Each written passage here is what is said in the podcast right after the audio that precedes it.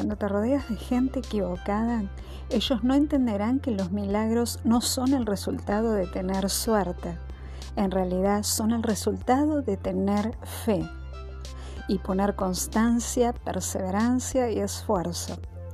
Todos somos consecuencia de lo que obramos, para bien o para mal. Y cuando alcances el bien, te darás cuenta, si prestas atención, quién se pone feliz con tus logros y quién no.